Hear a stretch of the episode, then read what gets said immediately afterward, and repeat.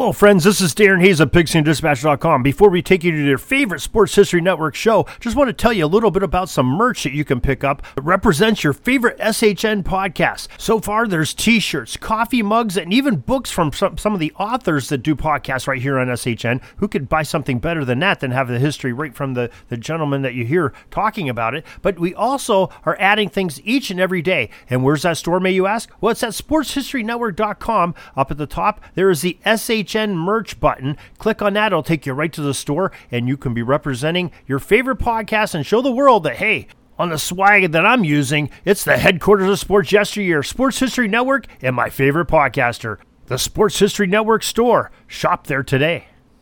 This podcast is part of the Sports History Network, your headquarters for the yesteryear of your favorite sport. You can learn more at sportshistorynetwork.com. Hello, sports fans, and welcome to another edition of Yesterday's Sports on the Sports History Network. Last week, we talked about the 1971 Pittsburgh Pirates. Today, we're going to talk about how the Pirates did for the remainder of the decade of the 1970s. Although a player strike caused the 1972 season to start a week and a half late. The defending champion Pittsburgh Pirates had another great season, finishing with the best record in the major leagues. On September 30th, Roberto Clemente reached his goal of getting 3,000 hits in his career. The Pirates would face the Cincinnati Reds in the National League Championship Series and held a two games to one lead. They lost the fourth game, but were three outs away from another National League pennant in Game 5 when the Reds scored two runs to win it, and the Pirates' season was over. It was a tremendous disappointment for the team, but it paled compared to what happened two and a half months later when Roberto Clemente died in a plane crash.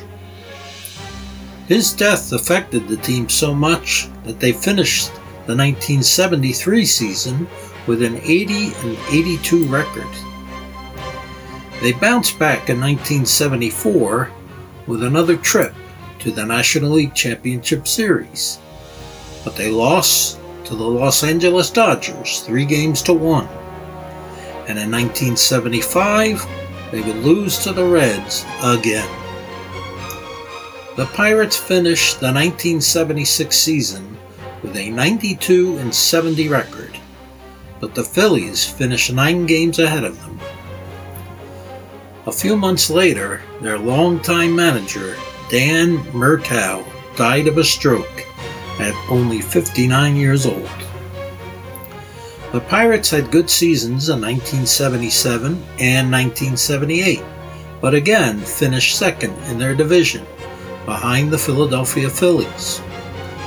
One bright spot was that outfielder Dave Parker won the National League MVP in 1978.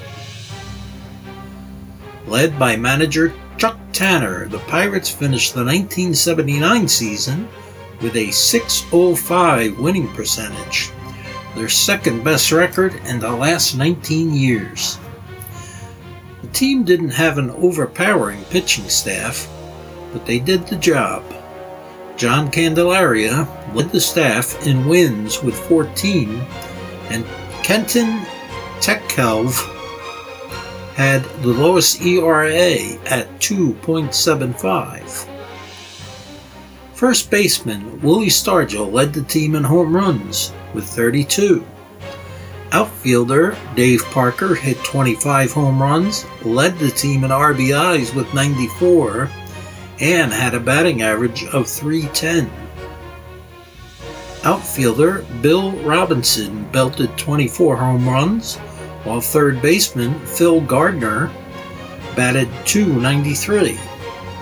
Shortstop Tim Foli and center fielder Omar Moreno also batted close to the 300 mark. Moreno played in all 162 games and led the National League in stolen bases with 77. Third baseman Bill Madlock, acquired in a midseason trade, batted 328. The Pirates faced their old nemesis, the Cincinnati Reds, in the National League Championship Series for the fourth time in 10 years. They swept the Reds and would now face the Orioles in a rematch of the 1971 World Series. The only two players remaining from that 1971 team were the 35 year old Manny Sanguillen, now the backup catcher, and the 39 year old Willie Stargell, the team leader, affectionately called Pops by his teammates. After four games, the Pirates trailed three games to one.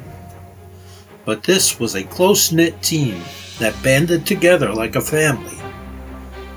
In fact, their theme song was We Are Family by Sister Sledge. The next three games were no contest as Pittsburgh outscored the Birds 15 to 2 to win their fifth World Series trophy. Willie Stargell won the Series MVP award and the National League MVP. Pirate fans have not had much to cheer about in the last 43 years, making it to the playoffs only six times and losing every time. But during the decade of the 1970s, the Pirates were a team to be reckoned with. That will conclude our podcast for today. Hope you enjoyed it. Take care and God bless. This podcast is part of the Sports History Network, your headquarters for the yesteryear of your favorite sport. You can learn more at sportshistorynetwork.com. Hey there, sports history fan. This is Arnie Chapman, aka the Football History Dude, and I wanted to thank you for stopping by to listen to another episode here on the Sports History Network. Our podcasters are passionate about uncovering and sharing sports stories from yesteryear. And if you didn't know it already, we have over 30 shows across the network covering all sorts of sports history topics. In fact, here's a glimpse into one of our awesome podcasts here on the network.